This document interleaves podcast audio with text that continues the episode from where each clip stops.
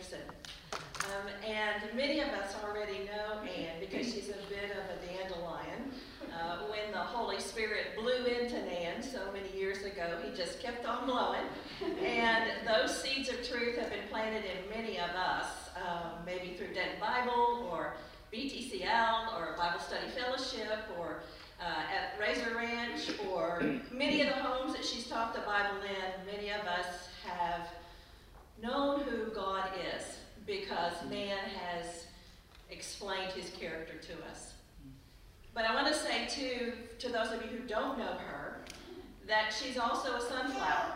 And that, like the sunflower who wakes up every morning looking eastward, waiting for the sun, and then traces the sun's movement across the sky all day long until it's a complete westward facing end of the day. That's Nan. See, the sunflower has drawn its light from the light of the sun. It's a sun worshiper.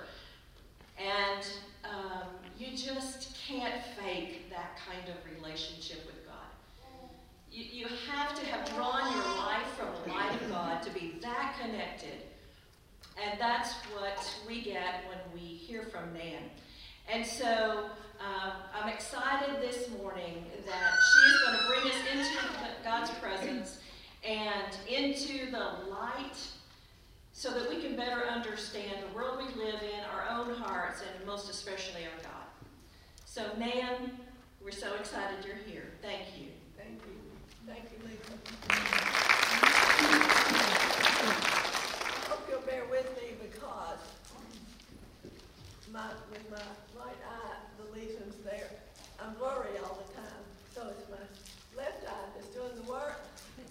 So if I stop, right. You know, uh, not call me back the last of, oh, I'm sorry, I guess I am. Not call me the last of, um, January, March, to see if I would speak. Of course, it was March, April, and now May. And so I'm very happy to be here with you.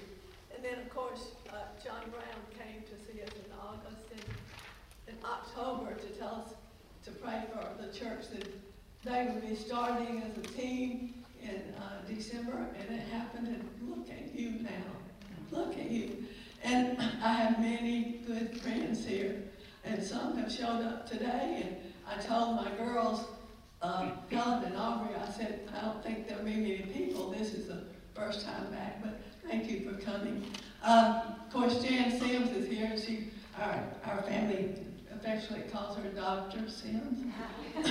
but she's been a tremendous help to me. And uh, of course, Connie has been through our BTCM program, and so has Jan Melrose. Jan and Pat have beautiful voices that they're sharing with you. Um, you know, I'm excited with Connie going through her new marriage. Isn't it wonderful? So, and David and uh, uh, Jennifer Brown, we supported as missionaries in, while they were in Mexico, and they're special to us. And of course, Knock and John are, when I was at, had ovarian surgery in 2016, John was there to pray for me. And he was there yesterday to pray for me. And it's just so special. Uh, Knock's sister, Fong, we have supported from day one when she was on the mission field. Now she's a caregiver to her dad at home. So, and we prayed for Rachel and Michael for so many years. Anyway, we're glad. We just love that family. Don't y'all? All of them. Teresa Price was a BSF leader for us, and the others, and Ramona's here. She's my boss at Woman to Woman. And uh, uh, just so many of you have uh, been a part of my life, and I want to thank you uh, so much. So, we, you know, John and I too have been on the groundwork of a new church. It's hard work, but let me tell you, there's great joy in it. And we have watched all of you love each other in ways that is unbelievable. As you pray for each other, you keep in contact. And we've even visited uh, several times, and um,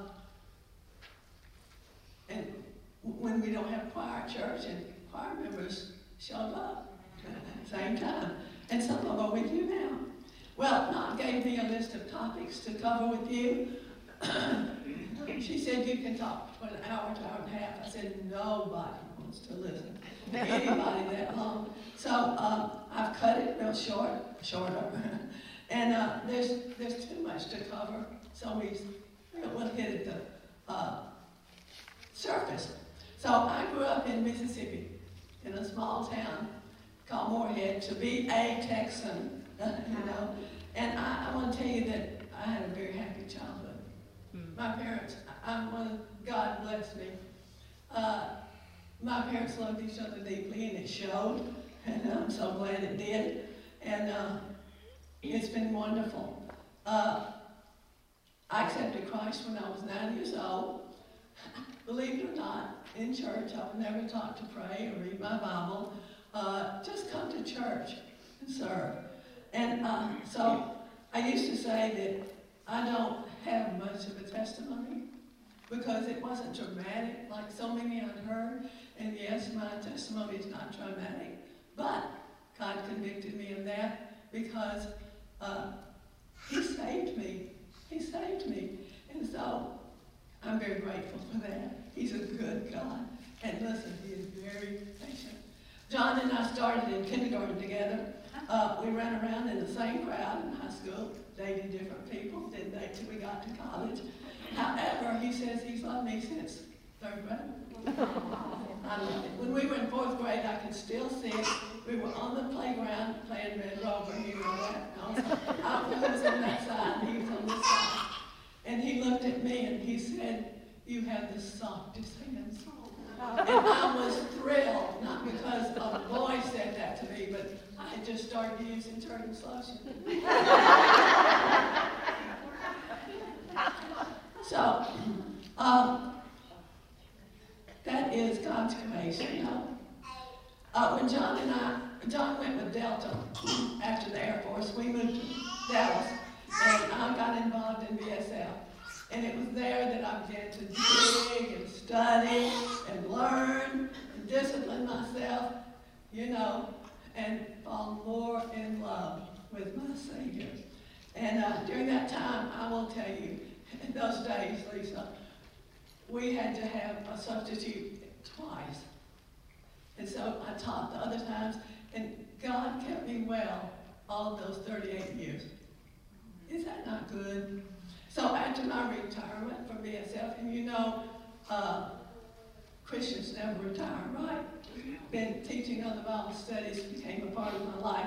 One of my favorites was to teach a group of young women that came to my house at 6.30 on Monday mornings before they went to work. That's commitment. I love those women.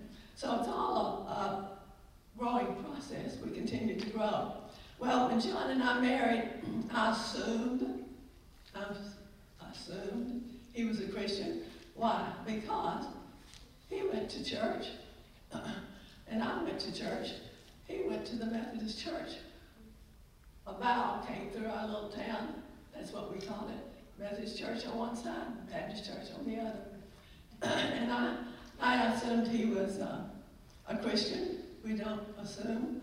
So when we got engaged, he joined the Baptist church with me, and then he went to the Air Force. And we always found a church wherever we went. One Sunday morning at Bergstrom Air Force Base in Austin, uh, John got sick. It made me mad. You ever been mad, John?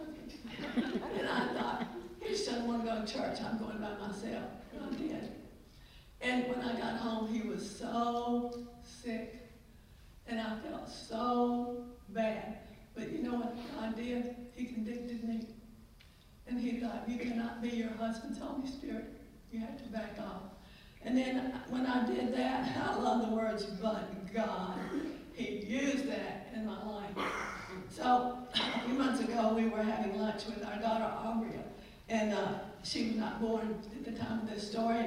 Shows we were, we were refreshing her memory on how John came to the Lord and uh, we were stationed at March Air Force Base in California.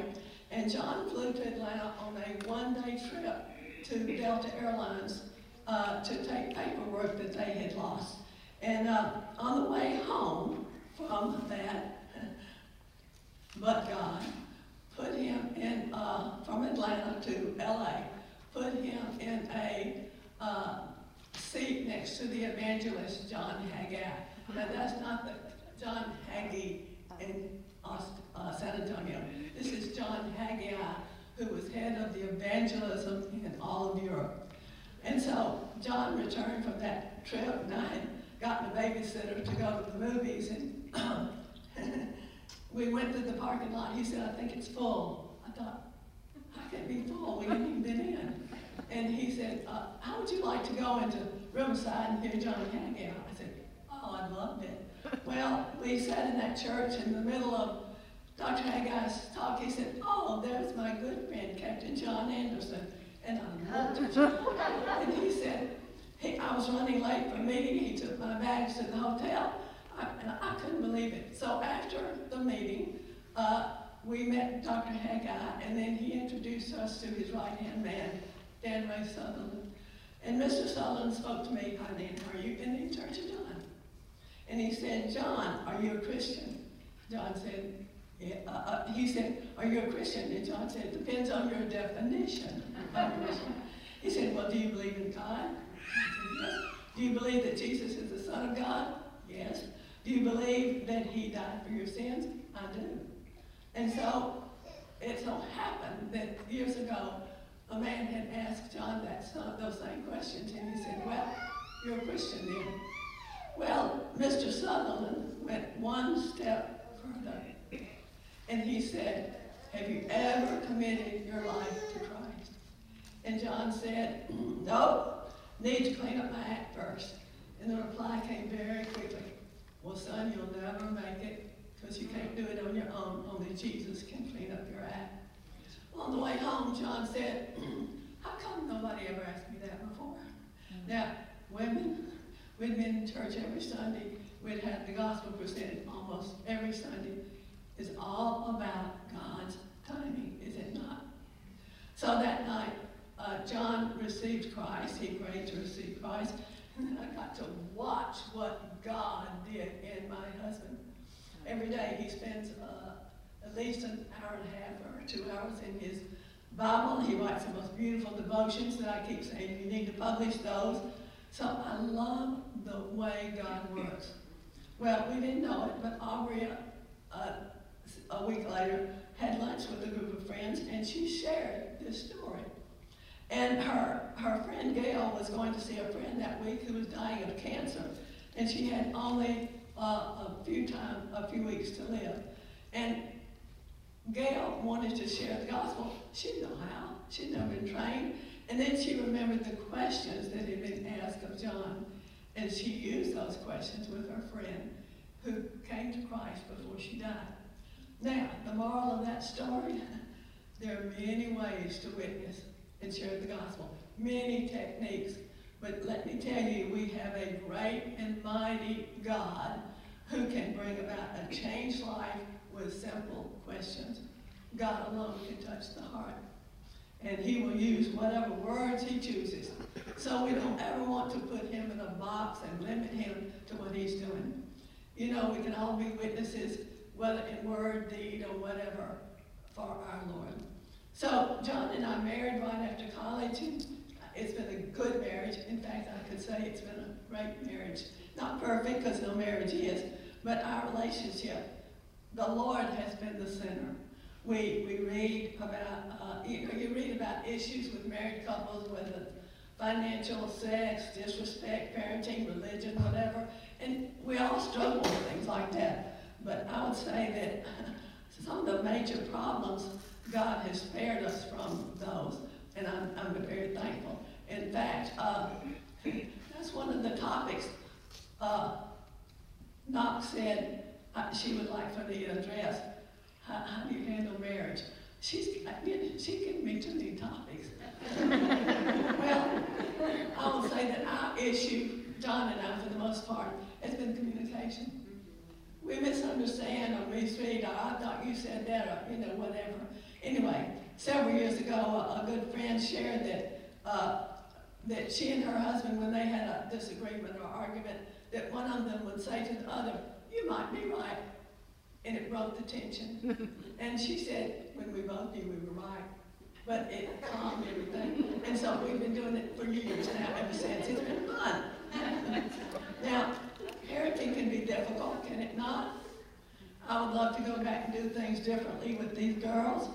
You know, John and I made the decision one time that that we would not argue in front of the children. Oh, well, that night at supper table, I got mad at John for something. I wish I could remember what it was. And I picked up a pick piece of cornbread and threw it at him. anyway, he laughed, got up instead of arguing with me, and went to the bedroom. And Helen was sitting there. Do you remember that? Tears running down her cheeks.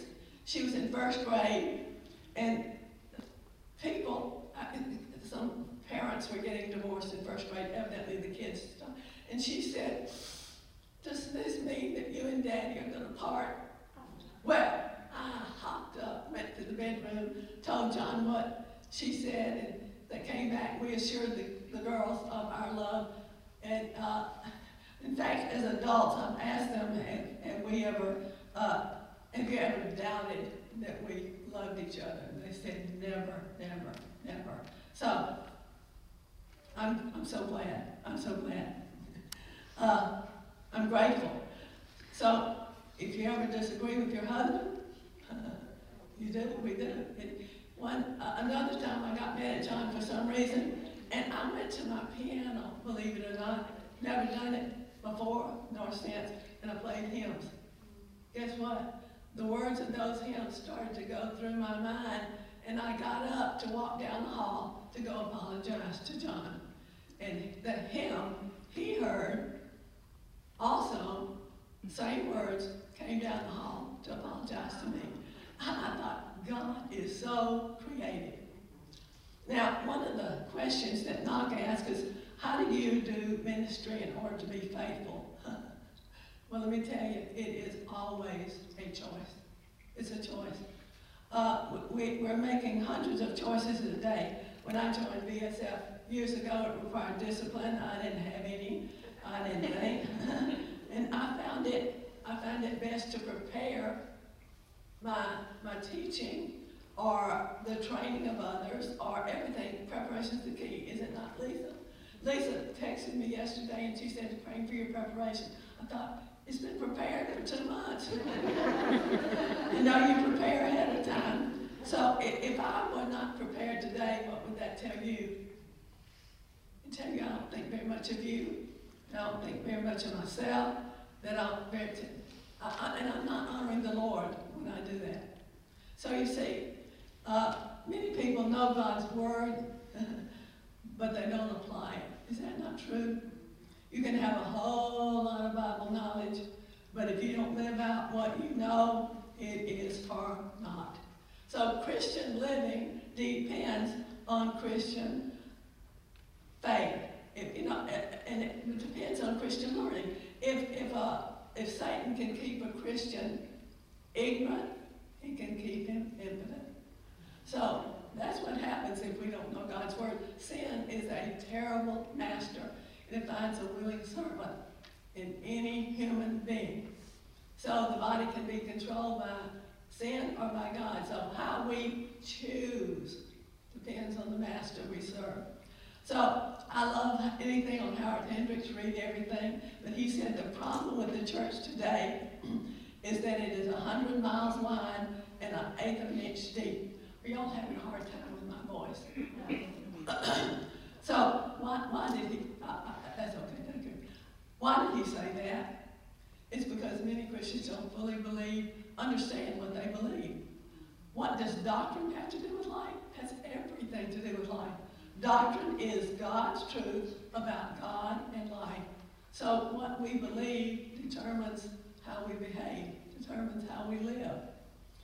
If we don't know what we believe, or if we don't, what we believe is not the truth, then we're unprepared to face the challenges of our day. If we're not grounded in Scripture, let me tell you, we will waver. We will be influenced astray. We will be, we will be in a mess. We won't be stable. It's crucial that we be grounded in Scripture. So, Do you not face spiritual warfare? you bet every day. Sometimes we recognize it, sometimes we don't. So the old devil will put roadblocks in our path to keep us from focusing on the Lord. He is pretty good at it. So we all face difficulties and trials. We pray and wait for God to answer. And I've heard people say that uh, God doesn't answer your prayers because they got a no answer. You know, he will say no, yes, wait, maybe, or you'll never know. So I know this. You women are great at praying for each other. And the Apostle Paul sets a great example for us because he earnestly prayed for his readers and converts. He said, You're always in my prayers. So his prayer was a magnanimous example for us. He was a busy man because his ministry stretched from Syria to Rome. He crossed desert passes and mountains. He, uh, I'm sorry, my eye went. He travels by foot and sea. He was frequently beaten. He was in prison for his faith. Everywhere he went, he established churches. And what was so impressive to me is that after he established them, he kept in constant, constant contact with him. Is that not an example? That's amazing. No one was pressed for more time than Paul, and yet he modeled a strong and consistent prayer life. What an example. And yes, we can pray about the biggest, the smallest, the in-between things in our lives. God has commanded that we do so. Is there anything that you and I face that is greater than He? Absolutely not. Not ever. I, I left my phone at home, but I had a friend who said, you need to tell the women that I have a prayer list at home, yes. But when, I, when I'm out and about and stuff, on my phone, if you have a smartphone or whatever, and emails come, I will take the emails off because they are on my computer. But those things for a prayer list, I leave on so I can go through and pray, right? Woman to woman is one of the tops. You know, we need prayer. So, uh, several years ago, uh, my sister Betty and her cousin Mike went to the hills of Mississippi to meet relatives I'd never met. And we visited the church that my great great grandfather founded. And then when we visited in the home of our uh, relative, I sat on the couch with my great great aunt. She was in her late 90s, sharp as a tack. And I asked her, I said, what could you tell me about your grandmother that was my great great grandmother uh, that you remember? And she said, as a child, that she was, they were visiting, and she came down the stairs, and she said her grandmother was in prayer. And she said, I heard her pray uh, a lot of things, and then she prayed for her children, her grandchildren, and then, and then she added these words, and all those to come. Mm-hmm. That's still emotional to me, I'm sorry, but that included me. So now, with all my prayers, I add, and all those to come. So, one question Doc also asked, yes, I, don't know that I'm even covering everything. What were different seasons of life that have been challenging to you? Well, I have to confess, I am a very positive person, as was my sister and mother. And I asked mother one time, I said, Mom, when Betty and I were growing up, what stage was your favorite? Her answer is what I needed to hear. She said, the one where you were. And I thought, oh, that is so great. We are to enjoy every phase, not that they're not struggles or trials, in fact, somebody told us one time, you're going to hate teenagers. We decided we love them. The trials were there, but we, we loved having teenagers. Anyway, my friend Deanna Campbell has corrected me and my mom about the terrible twos. She said they're not terrible twos, trainable twos. Then I told that to somebody this week. I said, this is my friend. In fact, years ago, there was a BSF mom, and she was looking for a church home and she visited uh, a church where uh, her this her two-year-old Drew's BSF leader uh, was a member, and that BSF leader was in the children's leader was in the foyer. and when they walked in, she was completely out of context for little Drew. And he looked at her and he said, The word of the Lord is right. that was his memory verse that week. That mom, and you moms too, work with your kids on memory. I see that. Anyway, that, that is good. And uh, in fact, even one year when we could do this, Lisa, I had a, a four-year-old at the end, uh, in, in, in April, yeah, I think April, say all the memory verses that you knew that whole, every week. So it was a lot. You know, there are people who say they don't need Jesus because he's just a crutch. Well, let me tell you, we wouldn't exist without him. We wouldn't, he's the only crutch I need. I mean, he's the only crutch you need. So when testings come, God gives you and me the greatest thing that he can give, himself. So through his strength, we triumph in our testing. So we don't know who holds the future. We don't know what the future holds, but we know who holds the future. Amen and thank you. So as we focus on Jesus, he empowers us to live a life of enduring faith. I have a friend whose son is a Navy SEAL. And she asked him one time, she said, Stephen, how do you stay focused? When you're on a mission trip on a, on a sandy beach at night, you can't move, and you're waiting in a dangerous situation, how do you stay focused?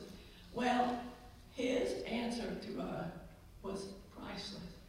He said, we never get comfortable till we get home. Mm-hmm. And how true that is. You and I, as Christians, we live in a fallen world. We never get comfortable until we get to our heavenly home. So we want to choose well with a faith that endures to the end. Well, four years ago, I was diagnosed with ovarian cancer. I had surgery and chemo, and that cancer has now spread to everywhere. And the doctor, uh, the last time or the time before, well, she did every time. She said, I'm surprised to see you. Last time she said, I give you less than a year. And so we, we struggled through that, you know. The girls gave me a pain pill and a nausea pill right before I came in here. They are real doctors and they're tough. They're bossy. yeah. Well, my, my, my John, you know, God, God, I trust the, the Lord to take care. I, I've decided no more chemo, just natural stuff. And so the Lord knows I, I'm supposed to take care of my body the best I can. Now, my John has been amazing. I knew he loved me, but he has shown me the love of Jesus like nobody else. He has cooked, he's cleaned, he's washed clothes, he's taken me to doctors, he's run errands, he's tucked me in bed. And one husband laughed, tucked you in bed. And I thought, ah, he tucks me in bed. I love it. So I cannot tell you all he's done. And you know what he keeps telling me? I love taking care of you. And I said, thank you, Lord. And of course, uh, these four years have become very precious to us. We hug a lot, we kiss a lot, we laugh a lot, we communicate better, beautifully, we pray together, we share our quiet times, we love being together. Does that show, girls? and our daughters, Helen and Valerie, have been coming every week, at least every Saturday, sometimes three times a week. And uh, they have spoiled us. They have cooked and they cleaned and everything. One week, uh, they said, our next project will be your pantry. so I went to the pantry and straightened it up. I said, it's done. You don't have to do that. We'll just visit. They came right in and fixed my pantry like it should be. It still looks that way today, right? Uh, several, several months ago, I met with a young woman that I'm sure you're familiar with in this, uh, has a rare cancer. And uh, John had, Brown had asked me to meet with her. And at the end of our talk together, I asked her, I said, if there's anything I said to you helped, will you tell me what it is? And she said, yeah. She said, you're sharing about Habakkuk. And I thought, oh my goodness, that scripture God was talking to her. So I want to share about Habakkuk because he's my favorite prophet. He went to God with questions and he came to God honestly, desperately, sincerely, because his world was in a turmoil. It was about everything was going wrong violence, corruption, crime, and everything was going to fall apart. And he said, Why, Lord? Why are you letting this happen? Habakkuk went to God like this, and I'm so glad he did because it tells me that I can too. Pray about everything. Habakkuk knew what to do was to take his problems to the Lord. Sometimes we go anywhere else and then come to the Lord as a last resort. But Habakkuk's not afraid to ask questions. He's not afraid to tell the Lord how he feels. How long shall I cry? So he's disturbed, and that's an understatement, about God's seemingly indifference to the sins of the people. We know we look around, we see crime, rampant, everything. Even the long-standing foundations of our country are almost gone. There's outright unbelief in God. And on top of that, we all suffer as individuals, right? We sometimes don't know how much we can say, and we think, is God still working? Habakkuk was saying, I'm living in a wicked nation, and you're not doing anything about it. Can you imagine talking to God like that? He did. God said he certainly was, because he because of Judah's rebellion and disobedience, he was sending the Babylonians to take them into exile. And Habakkuk said, But God, wait a minute. You're going to use the ungodly against your own people. I understand we deserve it. But why would you do that? You know, know how, no matter how devastating that judgment sounded, Habakkuk drew hope from God's holiness and faithfulness. So when my trials and circumstances come, well, we cling, we cling to God's faithfulness with the assurance that no matter what happens, He is faithful. So the answer of life's problems are not in the why, it's in the who, capital W-H-O. Peace comes from relying on and trusting in my infinite God who does everything for his glory. And we don't understand everything right now. We do, one, but we will one day. And we've all waited for God to answer our prayers and our fears, our questions, our doubts. God has very good reasons why we wait. Habakkuk gives that wonderful verse. The righteous will live by faith. We don't live by circumstances. We don't live by feelings, reasoning, or we live by faith. Faith in God and what He says He's going to do and, and, and, and he, what He promises. So we find, Habakkuk found out, we find out, God's interested in problems of life. Habakkuk discovered that God was very much concerned because he loved him. He loved his people. So I know this. Faith hinders, no, I'm sorry. Fear hinders faith. Trust kindles confidence. So I want to combat my fear, and they do come. Habakkuk did. Everything precious was being going to be taken from him. If everything precious was taken from us, would it be would God be up? It was for Habakkuk. So all this brings Habakkuk to the only thing he can do to praise, to prayer, to adoration, to worship in awe of Almighty God. And we see a changed man. Instead of complaining, he's praising. God turned his sighing into a song. He can do that for you and me. In the last verse, Habakkuk says that when everything was going wrong, he used that great word, yet. Yet I will trust him. Mm. He knew that he had no strength of his own, but that God would give him the strength he would need to go through what they had. Even with my problems remain and the pressures are still there, there can be a strengthening that makes me trust my God in the circumstances. Because you see, I want to be a yet Christian to everybody. This little book opened in gloom, it closes in glory. Habakkuk began with an interrogation of God. He ends with intercession and prayer for his people. His worry is transformed to worship, His fear turns to faith. His terror becomes trust. Hang-ups are resolved in hope. Anguish melts in adoration. And so the answer to Habakkuk's why, who, capital W-H-O. And so Habakkuk didn't finish somehow, struggling. He finished triumphantly, as Miss Johnson would say. That is why what God wants for you and me, to meet everyday purposes, everyday problems, everyday trials and struggles, every joys with Him.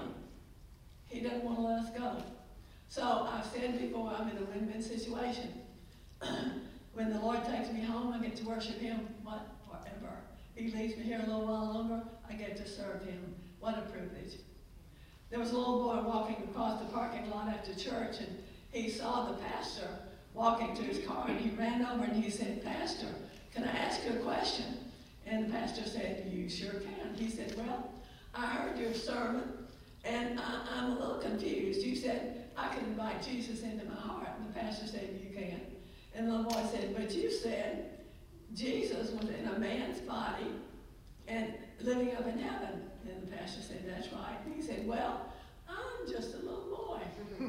if, if I invite Jesus into my life and he comes to live in me, he'll be sticking out all over. and the pastor grinned and said, That is right. Now, ladies, that is great theology. When you and I live a life for Jesus, a life loving him and serving him and others, he is going to stick out all over in our lives. So it will be a commitment.